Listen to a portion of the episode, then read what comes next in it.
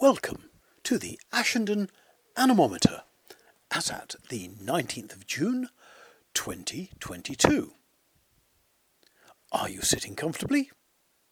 That's well and good. Unfortunately, all is not well and good with Hector the cat.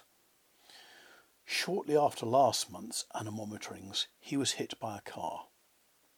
Emergency operations by a most caring team at Hart's Vets to wire up his jaw and to get his internal functions working again have proved successful.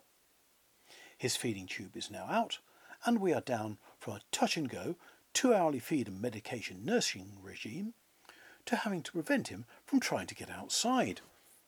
Once his wires come out in another couple of weeks or so, he will be back to full weather prognosticating, or so we hope.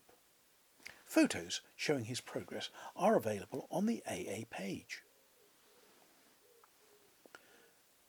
This month's maximum gusts in fact, a modest dual offering, was 32.9 miles per hour on May the 20th from the west, and also on June the 8th from the southwest. Twin Peaks, as it were. I used to enjoy that series. Following the twists and turns of Agent Cooper's increasingly bizarre investigation. Wow, that's 30 years ago. Absolutely groundbreaking, if I might venture a further opinion. Unlike our recent gentle zephyrs, which weren't even really windbreaking. I heard that! You know exactly what I meant. Huh. Gusting of 25 miles per hour was maintained almost constantly for the whole of last month. Beaufort telltales were very few, just the usual ballooning of the garden table and chair covers, the inflating and deflating appearing something of a gentle wave in present conditions. The rain gauge recorded 59 millimetres, half of which fell on the 5th, but you didn't need me to tell you it's been dry. The Fitzroy Stormglass seems to have sat this one out too. Its gentle flocculence is hardly discernible. Was it attuned to a heavily sedated cat, I wonder?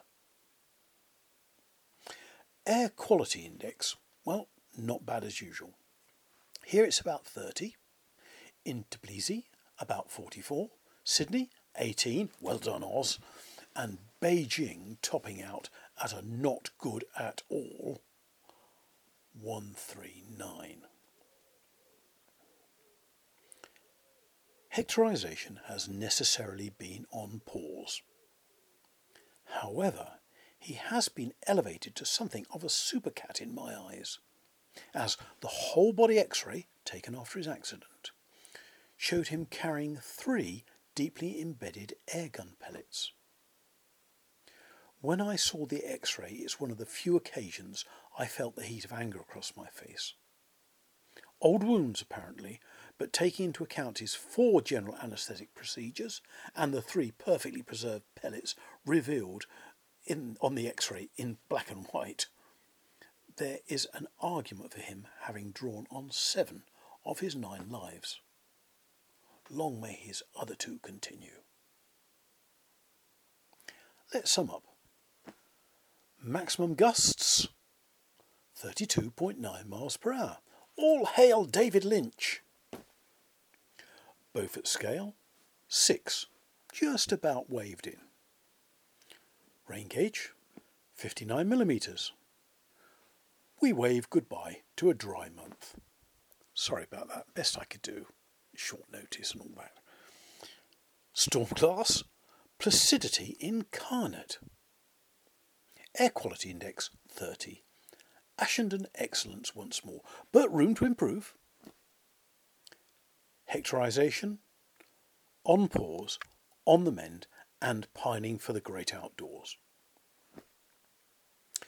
Strange Storms is also on pause. I'm afraid veterinarian duties, nursing duties, took precedence.